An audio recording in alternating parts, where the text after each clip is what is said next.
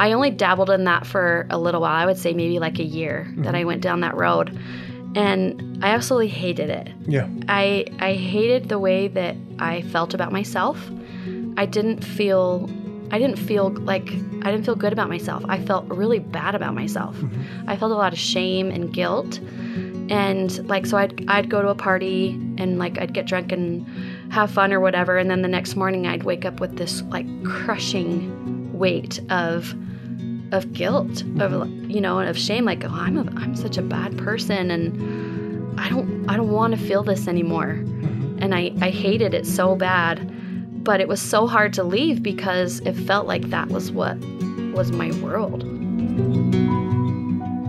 Another episode of the Cultural Hall. This one has a personal connection for me. I'm visiting with an old friend from high school. It's different. This episode is so great, but so very different from the typical thing that we do here in the Cultural Hall. I hope that you enjoy it. I hope that you uh, consume it. I hope that you share it. I hope that it brings joy to your life as it did for me.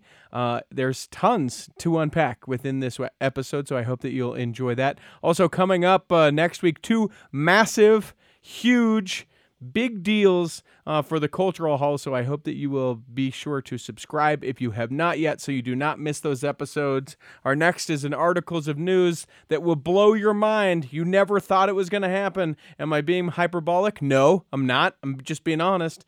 Uh, and then uh, next friday's episode uh, maybe a tearjerker might y- y- i don't know I don't know what it's going to do to you, uh, but a serious and somber episode of the Cultural Hall. That's what you have to look forward to. Oh, that and this episode of the Cultural Hall.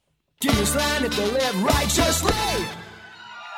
It's time for another episode of the Cultural Hall, and excited to have this conversation. It's different than probably most of the conversations we've had here in the Cultural Hall. Maybe part of that is um, some of the topics that we get into, uh, but also about perception. And I think that's kind of an interesting onboard for this whole conversation. I'm uh, joined by an old friend of mine. She's not old, but we've known each other for a couple of decades which sounds so old when I say it like Yeah. that. Uh, my friend Nicky, I call her Nicky Caps, and I, I again, uh, I think I've asked you this a hundred times before, but I don't know how to pronounce your now married last name, it's Soulier Soulier. Yeah, and I would have said Solier, so I was close. Yeah.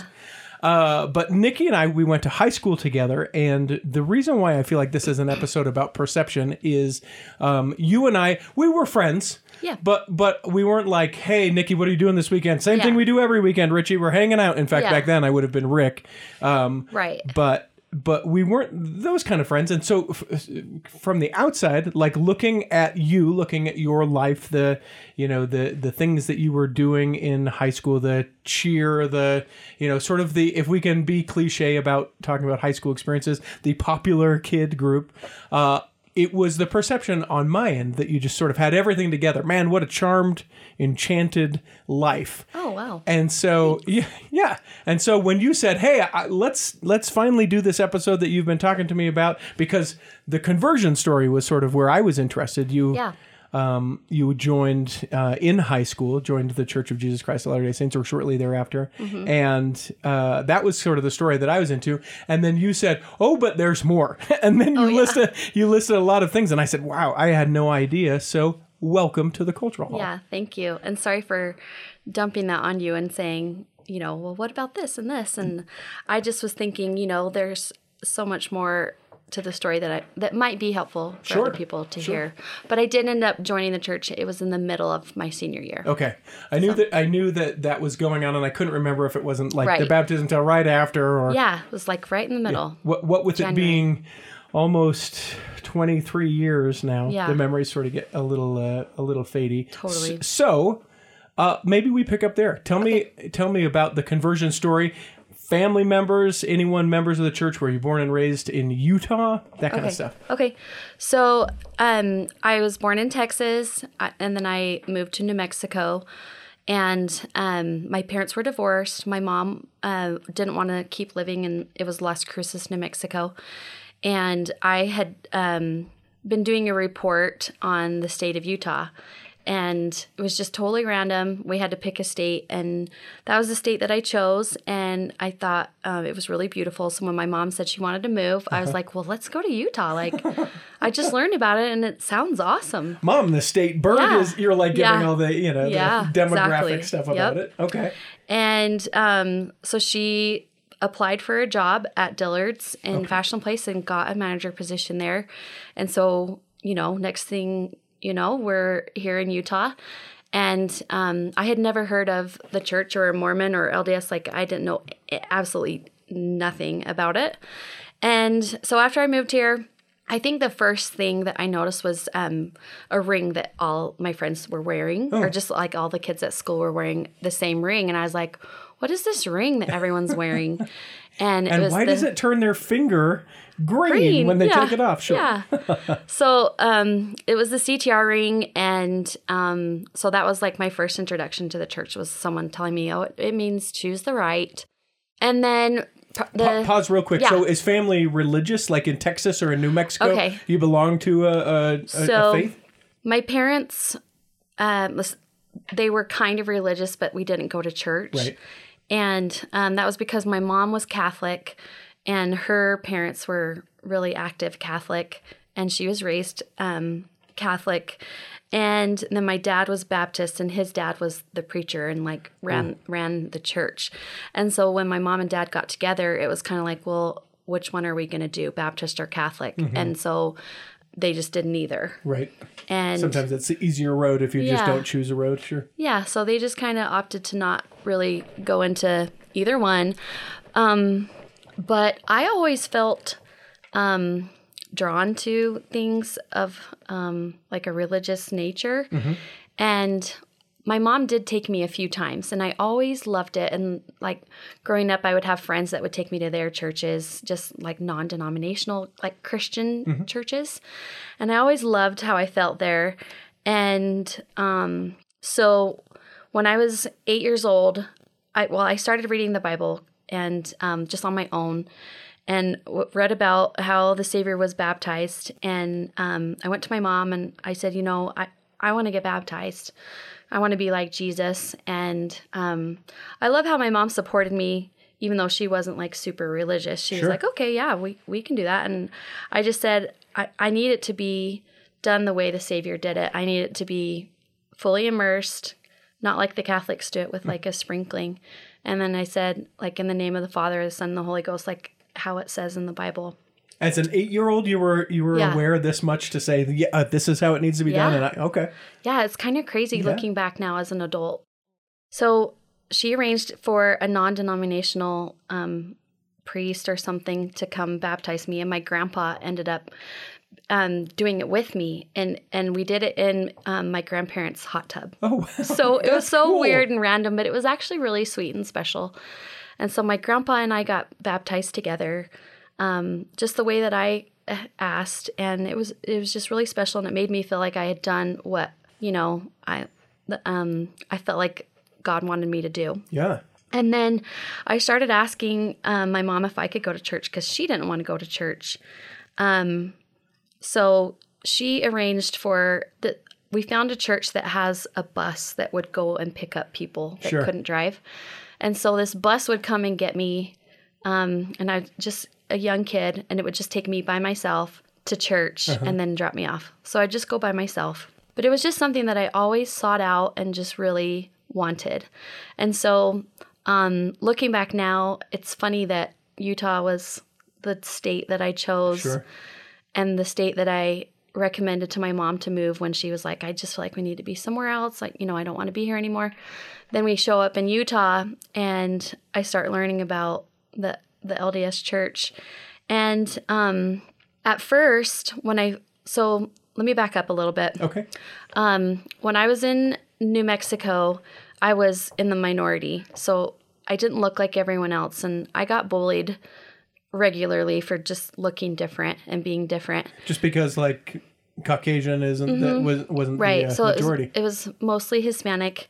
And and I had really good, awesome um, Hispanic friends, but Mm-hmm. um, besides my close friends, um, like the other girls were just really mean to me. So Sure. Well, girls at that age, just in general, yeah, pretty terrible to one another. But then you add in sort of a class or a you know a, Yeah. a majority minority. Interesting. Right.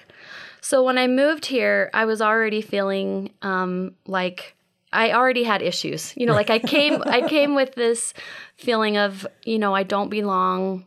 I don't know where I fit in. And then um, so I came here and um, I started learning about the church and my first experiences with the church were unfortunately not very good. What do you mean? Um, so like one of one of the biggest memories that I have was like in middle school because I was in eighth grade when I moved to Utah. Which and is the perfect time, by the way, to move. Yeah. Right. Like right eighth in- grade.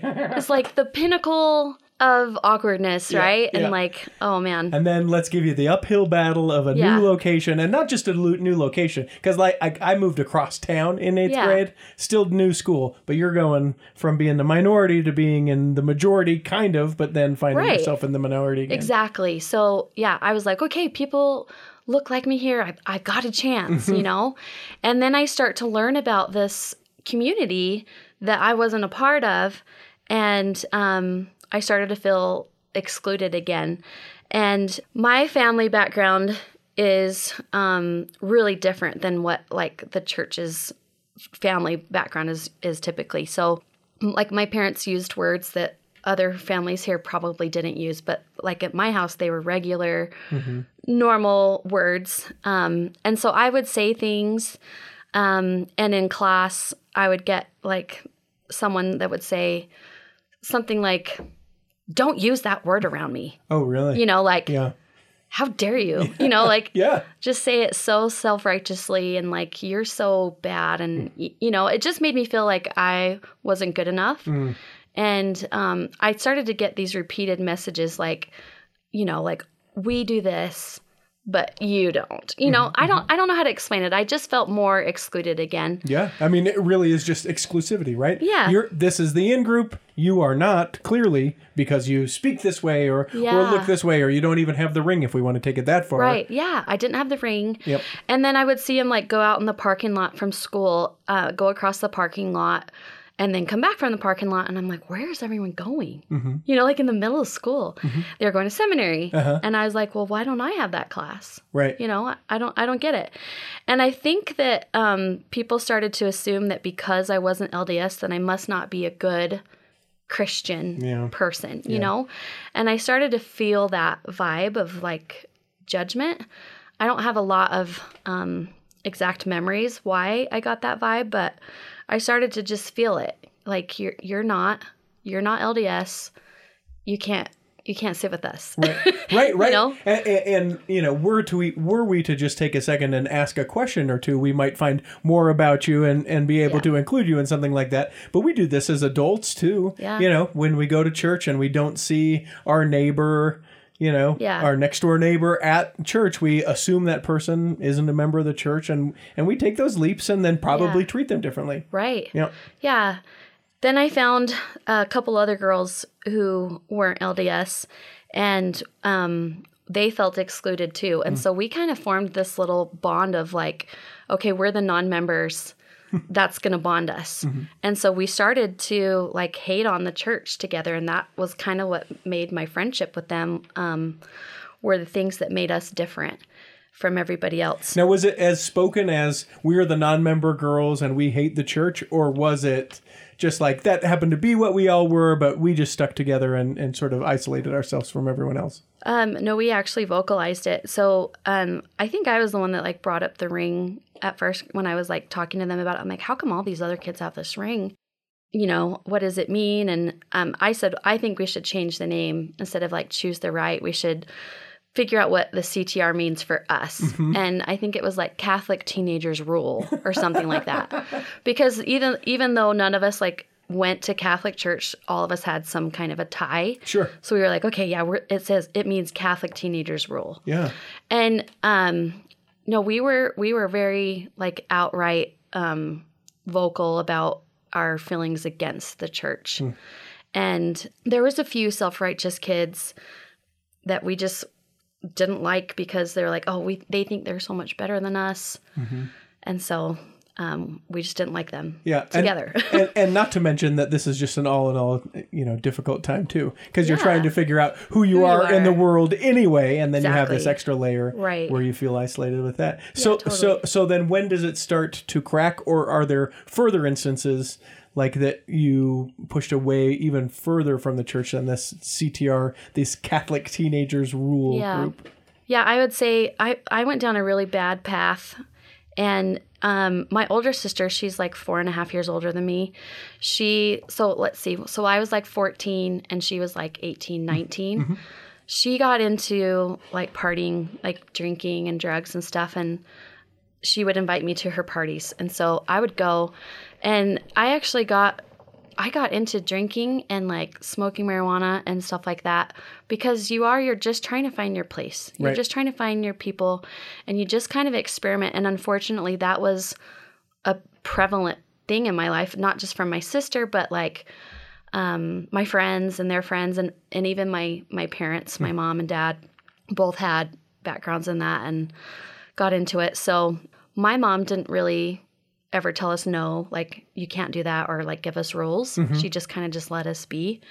And so um, yeah, I, I went down a, a really bad path and and um, it's a good thing though because I I only dabbled in that for a little while. I would say maybe like a year that I went down that road, and I absolutely hated it. Yeah. I I hated the way that I felt about myself.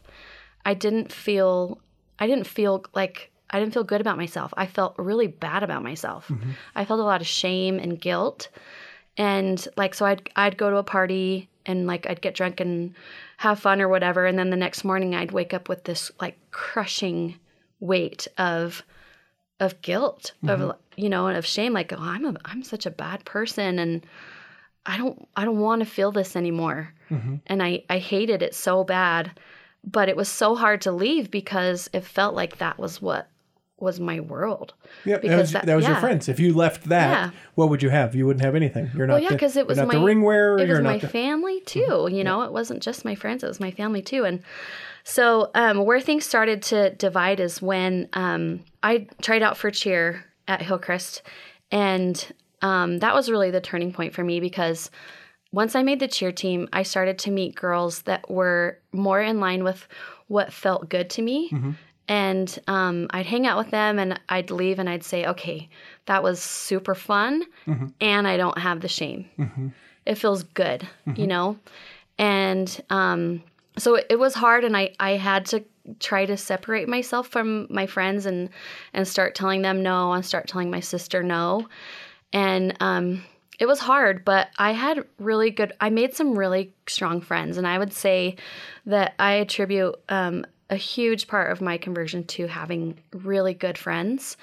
And they accepted me where I was. Like they didn't make me feel, they didn't make me feel excluded, you know, and they, they loved me the way that I was and for who I was. And even if I didn't do things the same way they did, and they didn't um they weren't like preachy about it like they weren't self-righteous a lot of times like they didn't say much of anything. They just lived their life the way that they did. Mm-hmm. And i would ask questions because i'd say well why don't you why don't you drink coke? Like we're all out like having coke. Why don't you ever drink it? Mm-hmm.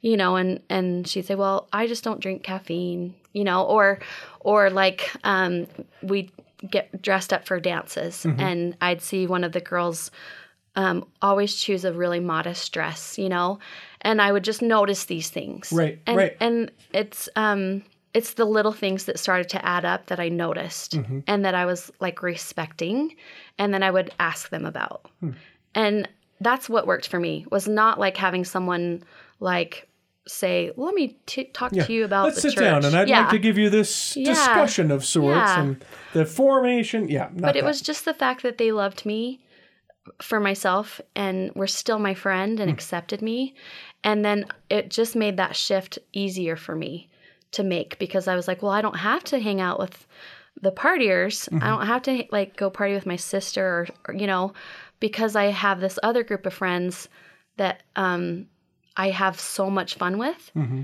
without the shame Yeah. It's uh it's fascinating to know sort of that timeline and and then to be able to think about how I sort of Yeah. saw that you Right. know from afar to, but but to be able to to witness it i would be curious was cheerleading uh, since that's sort of the impetus of this whole thing Yeah. was it something that you had always wanted to do uh, or was it a thing where you felt like you know you woke up one day and god was like ah we'll get her through cheerleading cheerleading nicky Yeah. go for it No, uh, um, I'm glad you asked that because when um, I was probably like five years old when my mom um, took me to um, a basketball game at New Mexico State University because that's where both my parents graduated from. And I was at a basketball game and the the dancers came out, like cheerleader slash dancer came out, and I was just like, oh my gosh, who are they? what are they? how do i do that I need to I need that. I need to be them. And um I remember like distinctly standing up the whole rest of the game and mimicking everything they did. Like I couldn't sit down anymore. I just had to stand up and do what they did. And like that planted a seed like in that 5-year-old little girl's mind of like I have to be that when I grow up. I, I want to be that. And then little by little, it was like, okay, um, Paula Abdul became popular. Sure. And so I learned about her, and she was a Laker girl. So I was like, okay, I've got to be a Laker girl, you know? and then I learned about like the Dallas Cowgirl cheerleaders and um, cowboy cheerleaders, sorry. And so I was like, okay, well, you know, because at the time I lived in Texas, I'm like, well, I'm going to do that. So I would say from a very early age, cheerleading was on my radar. Um, cheer and dance um, were definitely like something I was very, very passionate about from an early age. Cool. Let's take a break real quick. When we Yeah. come back, I want to pick it up right where we left it off. Uh, that uh, you, you were surrounding yourself with some good friends, and then talk about the the literal conversion, the baptism, etc. We'll do that coming back in the second block of the cultural hall.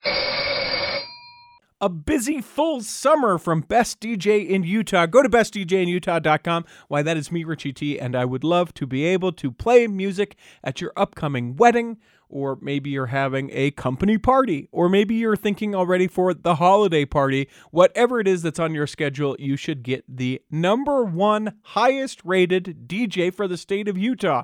Now, I know you're thinking, I don't even live in Utah, Richie. Would you ever do an event in Washington State? Oh, I've already done that before. Would you ever do an event in California? Been there too. How about Louisiana? Uh huh. Texas? Yes. Point is, uh, you know, you, you throw shekels my way, I'll come to wherever you're at. We could even combine it and make it an episode of the Cultural Hall. Mind blown. If you are in need of a DJ at all, or someone in your family is getting married, would like to be able to talk to me, I would love to be able to talk to them. It's bestdjinutah.com. Imagine running a small business today. It's challenging. Imaging and internet presence is an absolute must. Even with that, you're still a small star in a bright cyber universe. Now, imagine you have someone who understands how to get your site designed for your talents and then easily searched by potential clients. Imagine Lennon Design. Whether it's strictly a website or a whole package of logo creation, advertising media, and promotional materials, Lennon Design is your partner in business. They'll test the boundaries of their imagination to create something unique for you. When you need creative, affordable design, let it be Lennon Design. Call 801 699 3022 or visit LennonDesign.com.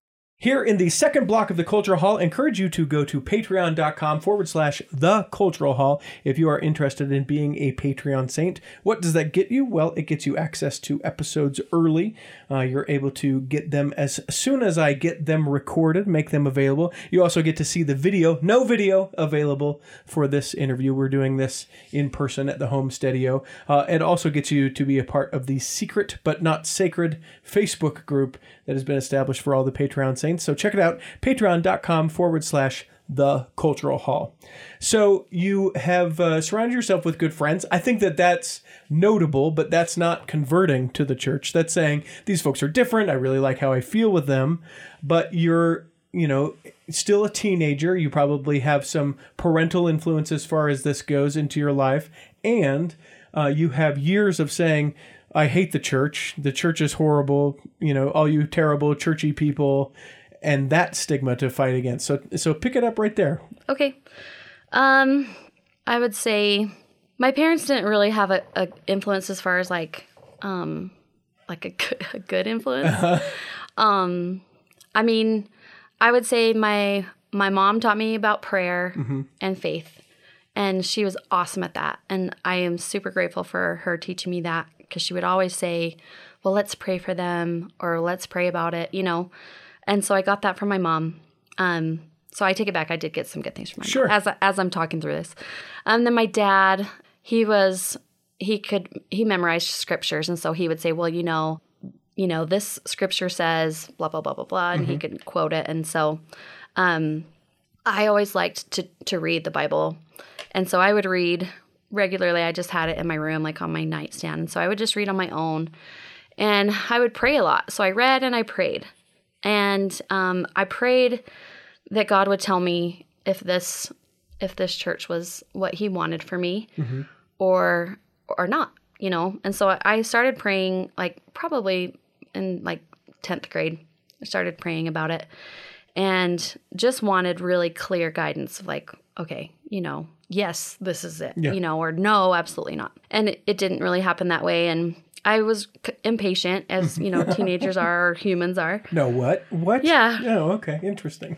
But um, I would say I had a couple of boyfriends that were LDS, and um, they had a, a, a good impact on me. And um, one in particular went on his mission, and um, when he left on his mission after I went to his farewell, we um, sat in his car and talked for a long time. And I just asked a lot of the questions that I have had, but um, I was a little too afraid to ask my good friends because I just was worried, you know, like what would this do to our relationship? Mm-hmm. But where he he was going on his mission and like I just felt like the moment was prepared where he was like, okay, let's get vulnerable, you mm-hmm. know, mm-hmm.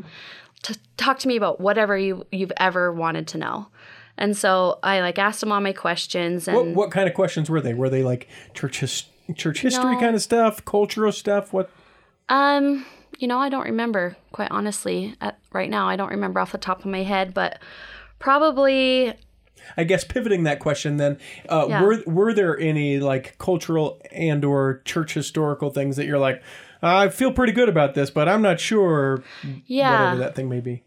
So, um, the Book of Mormon and Joseph Smith were probably the two points where I was just like, okay, these are the things that are really different than what I've grown up around. You know, because like I said, I grew up with an affinity for it naturally, but um, and I had a natural a relationship with with my heavenly Father, and I felt really comfortable praying to Him, and I felt like He loved me, and um, I knew that my Savior, you know, had died for my sins. But the things that made the church different were the things where I was like, okay, but you know, where does this come from? And Right. you know, tell me more and help me understand. Right. Right. So So you're able to visit with him, and probably part of it too is it's like, listen, if I embarrass myself, this guy's going away Yeah, for two years. Let's do this. All the questions. yeah, Let's so get. yeah, so um, some of it- some of the like it got really late, and he was like, "Hey, so you know, um, we're gonna have to wrap this up because you know how." When you get into religion, it's kind of like Pandora's box. You could just like be up all night. Yeah, And oh, like, yeah. So he's like, okay, we got to wrap this up, but I got to go on my mission. And what, you know, is it okay if I um, send some missionaries over to help you answer some of the questions that I won't be here for just because I, I want you to like have more information? And I was like, yeah, sure. And in that moment, I was like, okay, yeah, that makes sense. And then I kind of forgot about it, to be quite honest with you, um, until they showed up at my door and knocked on my door and they're like, hey, your friend told us that, you know, you wanted, you had some questions and that you wanted to talk to us. And um, I was like, okay, yeah, like, you know, whatever. Come on in. I mean, let- it's not my friend. It's not the you know, Yeah. the same relationship with have with that guy, but Yeah. they, they were pretty good missionaries as far as that goes. Yeah, so um, one of them was a convert, and um, I felt like because I knew that he was a convert, I automatically was more open minded to anything he had to say. Um, he had only been a member like a year and a half. Wow. Um, like so, he got baptized, and then as soon as he could, he went on his mission. And uh, I just thought that was so cool. And so I was like, okay, so you get it, like you understand where I'm coming from. And so um, that gave us like a point of reference we could connect. And um, but yeah, they were really good missionaries. And that very first discussion, they talked to me about uh, Joseph Smith and the first vision. And I had always had a curiosity about Joseph Smith because I was like, okay, I don't I don't understand why the the members that I know like what is their relationship with him? Did do they worship him? Was he like a prophet? I didn't really know where he fit in. Sure.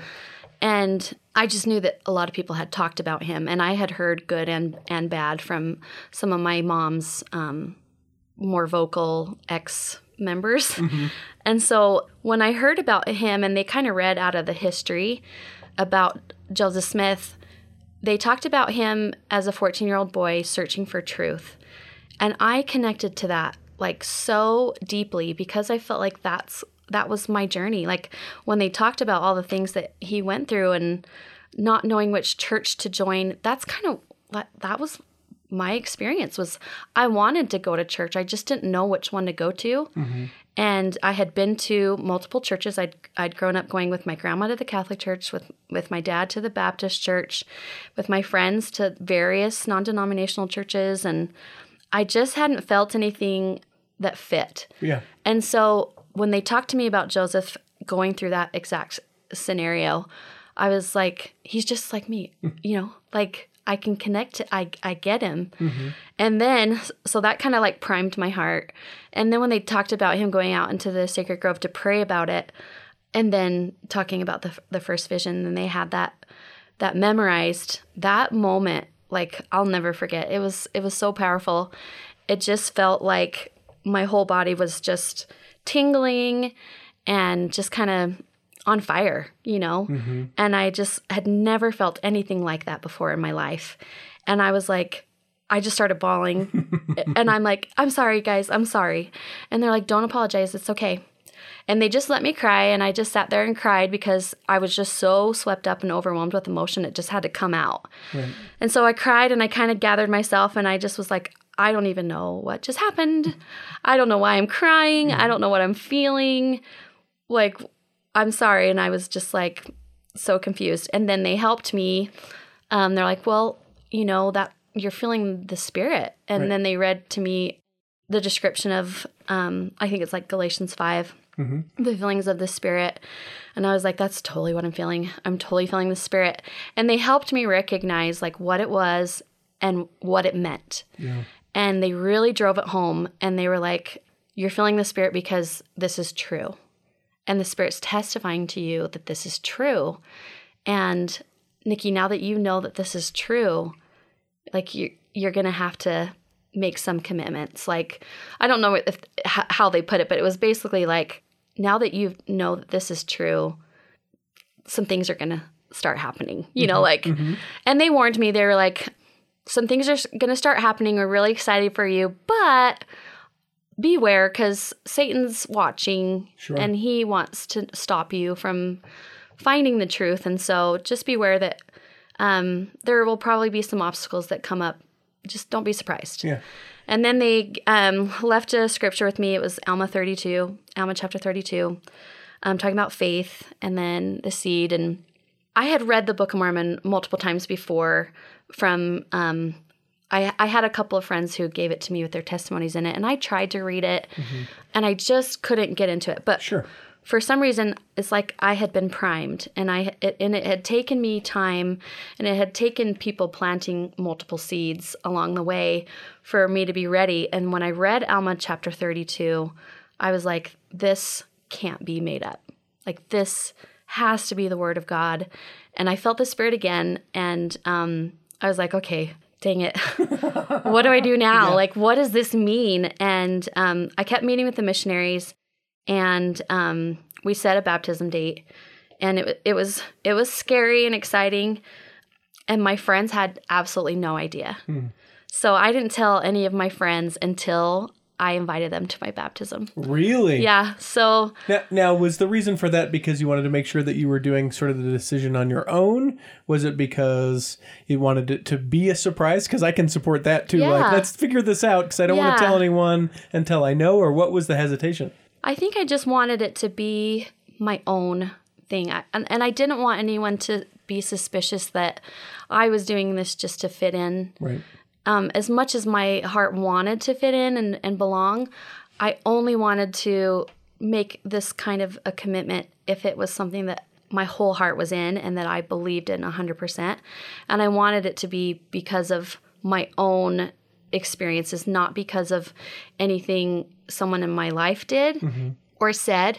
And um, I remember when I told Carrie, she was one of my best friends, she just was, it was like her jaw dropped to the floor. She's like, Where did this come from? Like, I didn't even know you were taking the discussions. I didn't even know you were like even close. Like, what the heck, you know? And I'm like, yeah, welcome. Like, here's the invitation to my baptism. It's you know? Saturday. yeah, see you on Saturday. And so, um, yeah, I, and what was really cool is that I had a huge amount of support after I came out and told everybody that I, I made the decision to get baptized.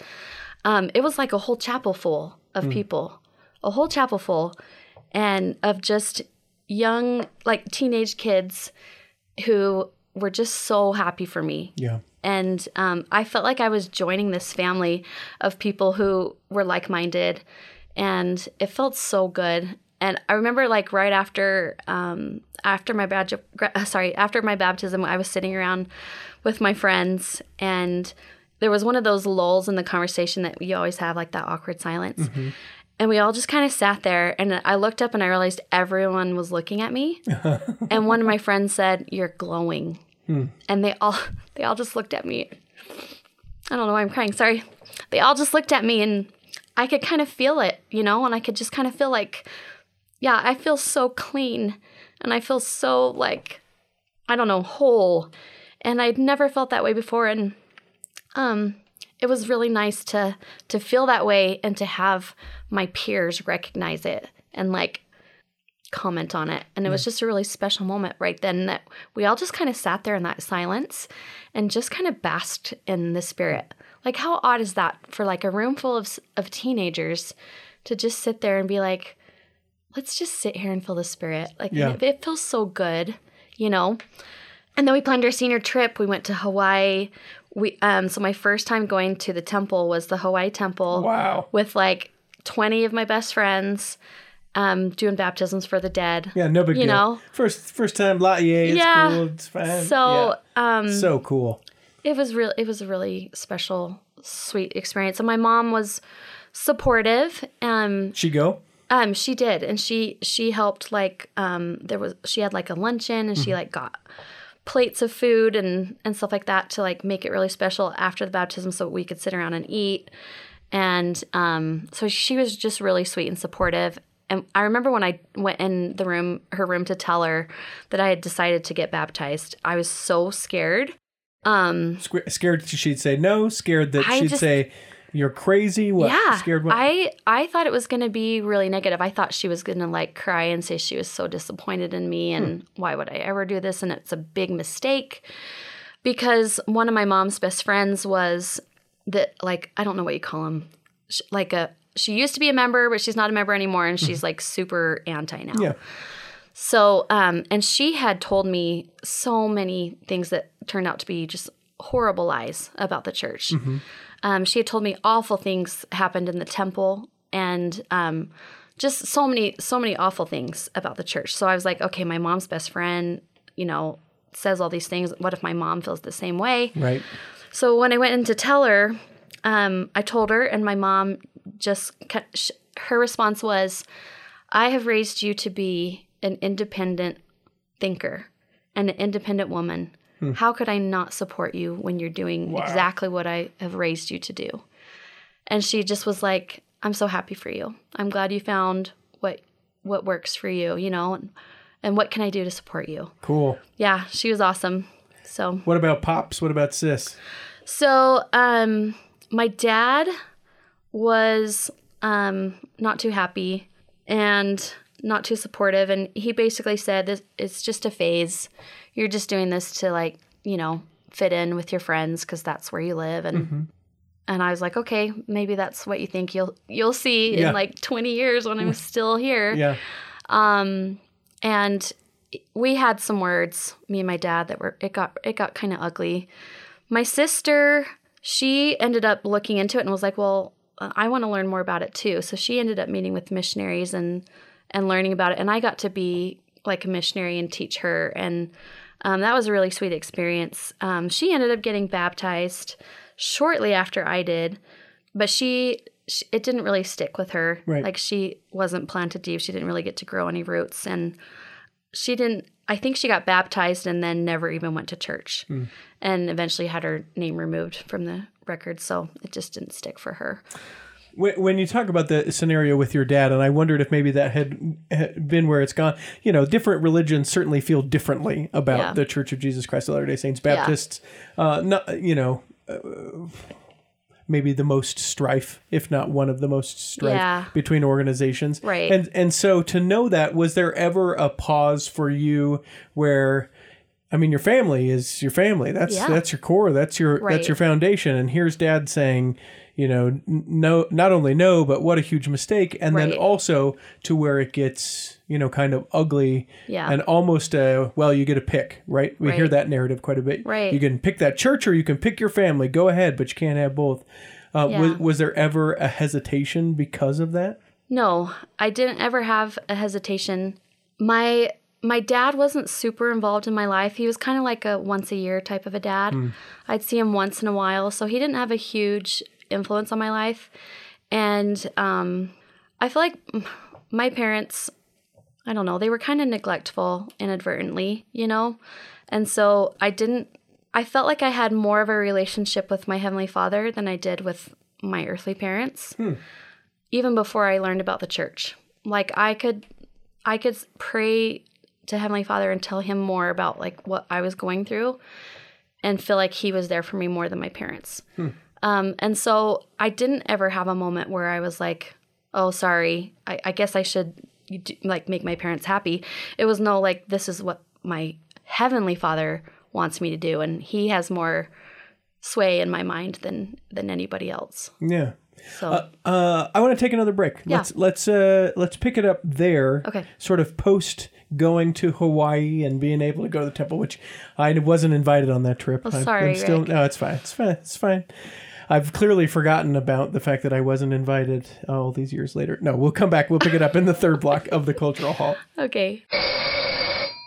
Hey, this is Dan, the laptop man from PC Laptops. Are you experiencing panic attacks, nausea, or diarrhea? Is your computer not turning on? Is it running super slow? Is your internet crawling? Or is it just randomly crashing? You could be suffering from ICS, Irritable Computer Syndrome. I want you to ask yourself when was the last time you had your PC cleaned? Over time, Windows, updates, spyware, malware, and dangerous viruses will make your computer run like crap. You need to bring in your laptop or desktop PC, no matter what brand it is, and let me run a 100% free virus scan, malware, and spyware scan on your computer. Don't wait and risk losing everything. Now, why are we doing this for free? Because we want to impress you so much that if you or any of your friends or family need a computer, service, or phone repair, you come to PC Laptops first. Get into any one of our locations right now or check us out at PCLaptops.com. PC Laptops, where computers start at $7.99. PC Laptops, we love you.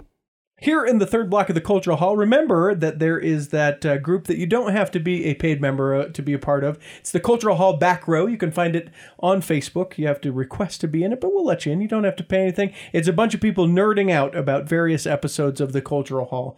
Uh, so check that out. It's the Cultural Hall Back Row. Now, Nicky, we're gonna have uh, we have like twenty ish minutes, Okay. and we've got the rest of your life that we have to pack Oh, into that time. So. I, I would be curious to know since you have the upbringing that you have sort of shared, you know, dad kind of there once a year, mom there not there but Right. but f- fiercely supportive Yeah. for you to be independent as you have then found the church uh converted to the church and then look to a future was it the church that helped you kind of construct who it is who you are today Yeah.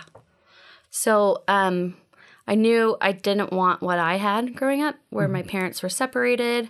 Um, my parents drank. Um, Which is not a big deal, but I get the Yeah. impression that it's more than just like drank, like, oh, they had a glass of wine. It was something more severe so than that. yeah, so they were alcoholics, and so it was pretty. It was pretty severe. Like, um, yeah, it, it wasn't a great. It wasn't a great childhood. They were good people, Sure. doing the best they could, but um, it wasn't an ideal situation to to grow up in. So yeah, my mom was there physically, but not like mentally, emotionally.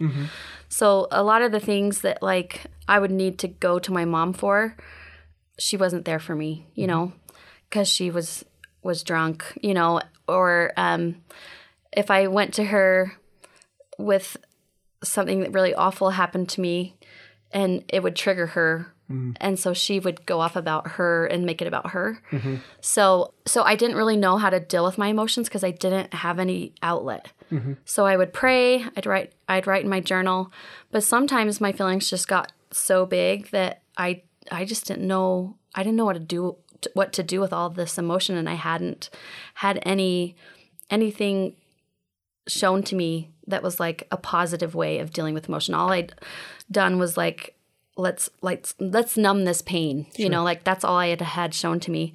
And so so yeah, I don't remember what your question was. Yeah, just being able to look at what you had and then being able So, to gear it towards. So, given the idea, you sort of opened up maybe a Pandora's box as Yeah. well. The the idea of numbing out. You know, Yeah. sometimes will, people will find that in alcohol. They'll find it in drugs, porn. There's some element of, Yeah. of numbing out, or even just as simple things as like eating or being on your phone Mm-hmm. Or, like, no, shopping and- it- yeah. so was it was it something like shopping or what what when you knowing that you had these big emotions but now had made a commitment and covenants to not do some of the vices that you had seen you know shown to you how did how did that demonstrate then in your life Um, so I so before I joined the church, I had started a really bad habit of cutting. Um, and I didn't I had never heard of it. I'd never known anyone else to do it. I'd never seen it. It was just this instinct to hurt myself because I was hurting. It, it was like one of the one of the worst things that can happen to you happened to me and I went to my mom saying this thing happened to me. I need help. I need support. And it, and it triggered her, and, and she was drunk and she wasn't able to be there for me.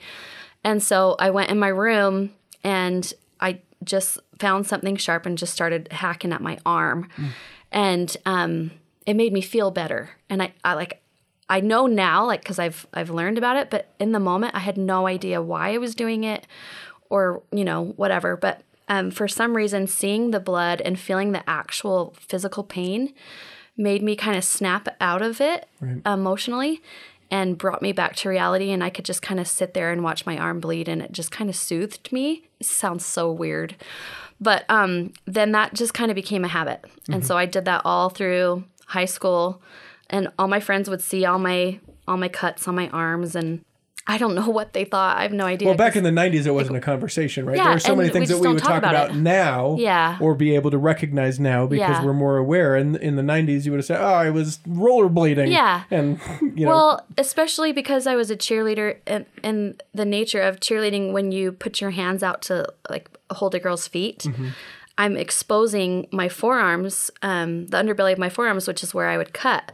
And so every single time I would go to practice, people would see all these like bloody cuts all over my arm and not say anything. And, and I remember kind of feeling a little bit hurt, like my best friends would see it and not say anything. Right. I hadn't done it for attention. Like I didn't do it seeking, uh, you know, someone to notice and like it wasn't like a cry for help. It was just my coping mechanism. Sure. But um, the fact that they didn't say anything kind of hurt because I was like, you know, that's kind of weird. Yeah. Like why wouldn't they say anything? right But I'm sure now they just had no idea. Like what Right. the heck? You know, Right. what how, what do I even say? yeah So that um and then that just kind of stayed with me. So after I I um got baptized into the church and I I had more healthy ways of like praying and um reading my scriptures.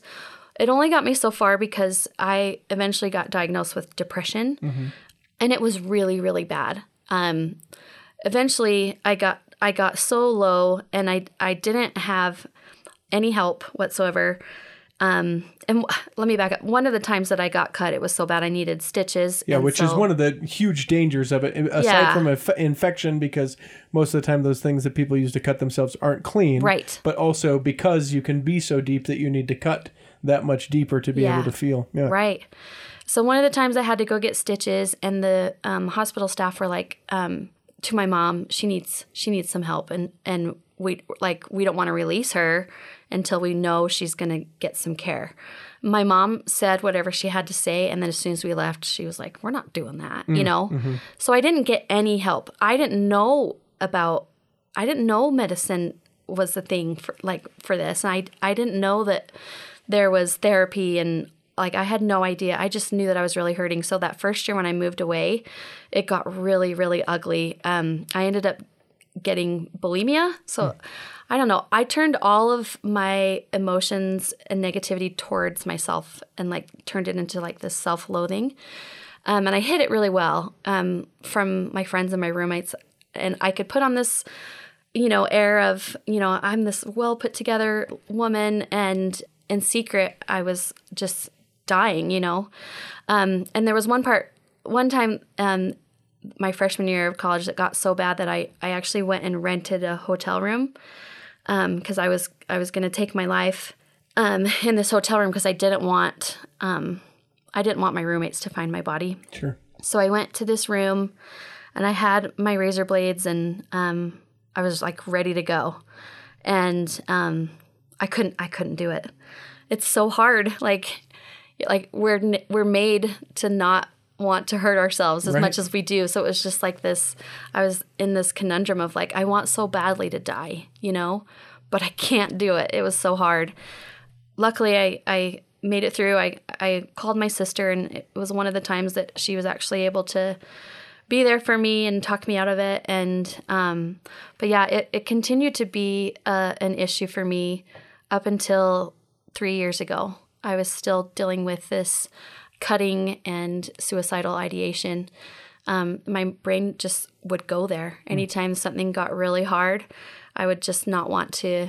I would just not want to be here anymore. Right. So, So then three years ago, what happened? What was it that was the changing thing? so my suicidal ideation became an obsession. It was like all I could think about. Like 24 7 was like, how can I die? Like, how can I do this in a way that won't hurt my family? How can I make it look like an accident so that my kids don't know I killed myself? Um, and so, like, I would just think about it 24 7. And I finally opened up to my husband and told him um, what I had been dealing with and what my thoughts were. And um, I have to ask you, was that a surprise to him, or was he like, uh, you know, I kind of maybe I Um, knew some of this, but not the depth, or what was that conversation like? I I I think he knew he knew that I had always struggled. Like um he'd been there through panic attacks when I I thought I was dying and I'd say call 911 I'm dying, you know. Um or th- there had been signs all along the way. He knew that I had mental illness um, issues that I just kept trying to keep a hold of because the other part of being in the church is that we want to we want to look good like we want to look like we have everything together Sure. so as much as that was a, an awesome thing for me it was also really dangerous for me um, because i was like a perfectionist and i i wanted to look and be perfect in every single way possible but I had this tumultuous past that had tainted me and, and made my mental health um, troublesome, you know, and I didn't really know how to how to get the help that I needed. So, anyways, um, one of the one of the times, because there's sadly multiple times, my husband um, took me to um, like a therapy place and just said, "She wants to kill herself. What do we do?" you know. Yeah. And I remember sitting there thinking, there's nothing these people can say or do that's going to change my mind.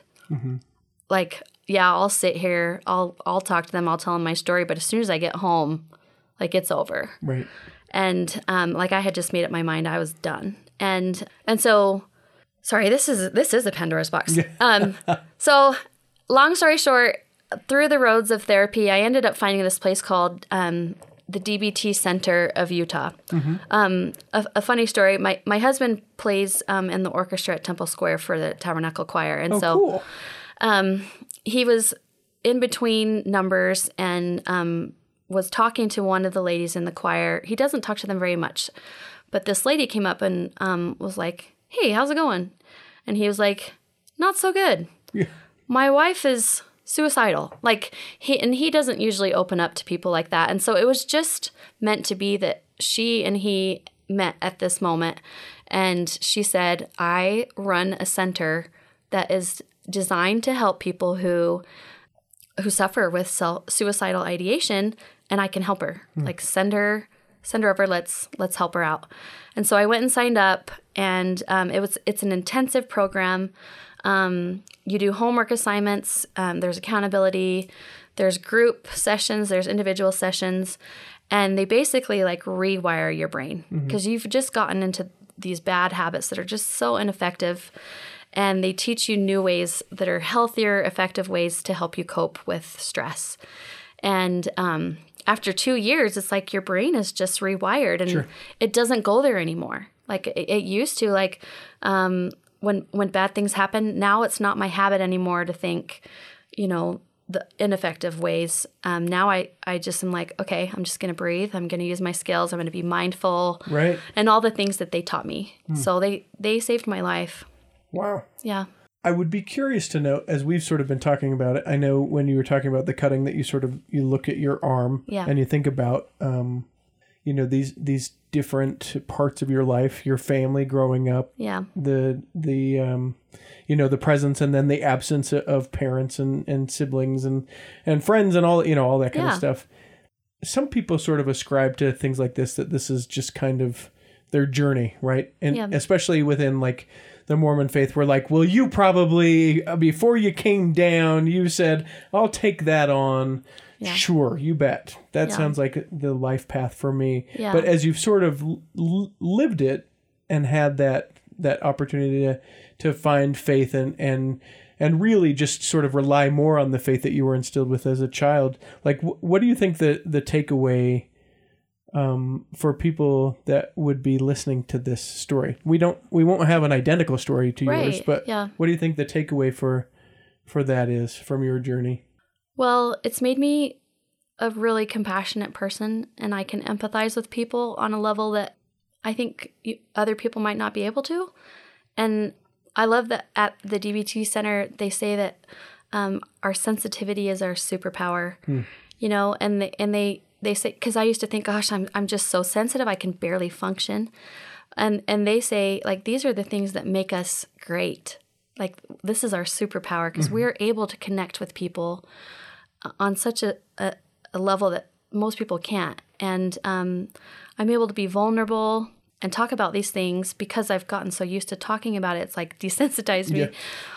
I don't know. I think I just want to help people, you know, and I think when we have any sort of experience, it just makes us have compassion for the the people who are suffering, mm-hmm. you know, and I just want to help other people. I, I went into um, coaching. I, I coach a drill team now, and I went into that thinking some of these girls might have some of the same issues and feelings that I did when I was in high school. Mm-hmm. And I was suffering, and nobody knew. Mm-hmm. Like, nobody knew. Yeah, yeah. Like I started, I had I would have had no idea about any of it. Yeah. Like, I didn't, n- my best friends, I didn't open up to anybody, mm-hmm. not one person. And so I just want to be a person that they can come to. And I guess the takeaway is just it makes us, it makes us be there for other people who are suffering, mm-hmm. you know? And like my, my own children, they suffer with like depression and anxiety periodically um, throughout their lives. And I feel like I I went through these things so that I could be there for them. And I, I I've noticed that my kids often say, you know, we're so grateful for you, mom, because like you're there for me and you help me. Like sometimes my kids will have a panic attack and they don't know what it is, and I'll just say, okay, lay down. We're gonna mm-hmm. just gonna be present. Tell me five things that you can see. Mm-hmm. Tell me four things that you can smell. Three things that you can hear. And I'll just kind of like start using my skills and helping them through it. And it doesn't last very long. And then they come back to their senses and they're like, oh gosh, mom, I don't even know what just happened. And you know, and I think back to the moments when I was a kid and I didn't have that. And I didn't have that guidance and and someone to walk me through it and say, You're safe. You're okay. I'm here and I'm so grateful that I I went through these hard things so that I can be there for my own kids and even for my husband. Like he's been going through some stuff that is new to him and and now I get to be there for him and it, it makes a special connection that I wouldn't have otherwise. And I've had really really sweet experiences with my with my drill team girls mm-hmm. because I'm vulnerable and I'm open and I talk about it and I say, "You know what?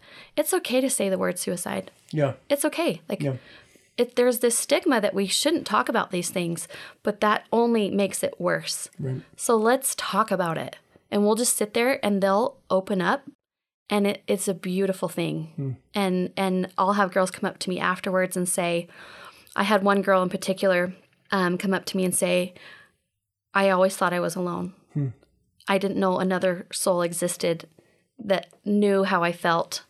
Thank you for voicing this and helping me not feel like I'm the only person on the planet that's been suffering in this way and and now I I know I can talk to you about it, you know? And that was like, okay, it's worth it. It's all worth it. Yeah. The world is, uh, uh, or your drill team uh, girls are, are better because of you, and, and the world certainly a better place because of you being in it. Thank you. You bet. I appreciate uh, a ton all of the topics which we've gone into. I know Yeah, that this can't. No, no, no. I uh, this it, uh, like you indicated there. Um, so needed um, for people to talk about. Uh, even one of the things that strikes me the most uh, within your story is is your your husband taking you to uh, you know and saying I don't know what do we do with Yeah, her you know yeah. and and I feel like there has to be an element um, some people will be prepared when these things come Yeah. hopefully this conversation can be part of the preparation but but for others it it just can be uh all right this person needs help and i'm here and i don't know what i'm doing Yeah. and they just need to know that i love them and you know we Yeah. can figure this out together it's it's I keep going back to to where we began this whole thing, and I just am um, astounded at, at you as an individual, and to know all of these things that that have occurred, and to know the impact you make not only, you know, to those girls, but to you know to your family, um, and and probably I would guess to some of those same friends that helped bring you into the church or I guess were around as you brought yourself into the church uh, those years ago. It's it's pretty astounding uh, to be a witness to and be able to learn Oh, more you. about. Thank you.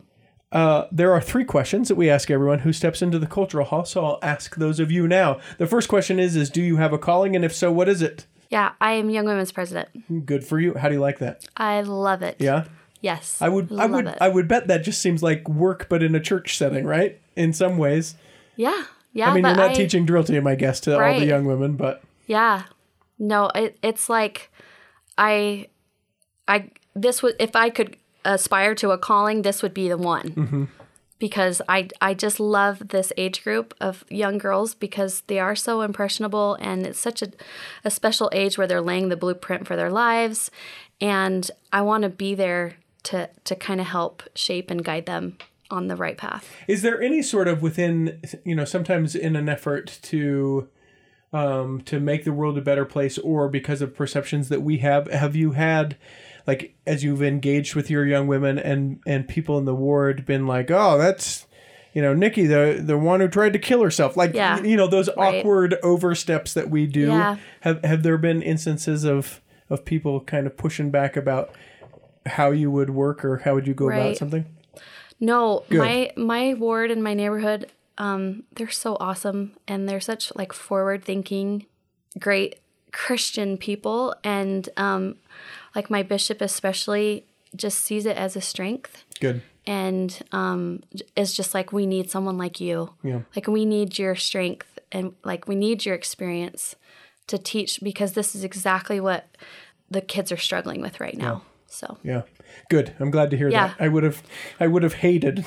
I'm sure there are hear the those side. people. I'm sure. I'm and and and I I wonder sometimes, you know, like how they they feel, and I feel it sometimes where I'm like, okay, I'm sure they're like, oh, she's crazy, Right. Right. she's straight up crazy town. But I think um, my actions um, over time, because we've been there almost seven years, I think that I present a a consistent, um, I don't know, like testimony and Sure. behavior that I think I've um, earned their trust. Sure, sure. If you could pick a calling for yourself, and maybe you've already answered this, Yeah. uh, what calling would you pick? Young Women's President. Okay. Yeah. Uh, the last question uh, I ask guests to interpret however they would like, but the question is what is your favorite part of your faith? Um, probably my relationship with my heavenly Father.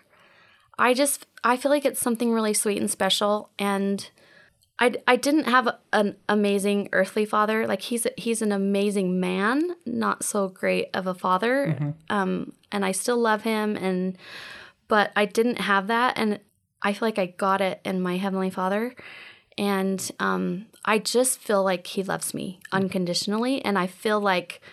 I just I don't doubt that. You know, like I I always feel like I'm special to him. So that's probably my favorite part. Uh, well, we hope that this episode has nourished and strengthened your body. That if you're not healthy enough to listen this week, that you'll be healthy enough to listen next week, and that when the time comes, you'll be able to travel home in safety. In the meantime, we'll be saving a seat for you on the back row of the Cultural Hall. Save me a seat, it's sure to be neat on the back row. We really gotta go on the Cultural Hall show.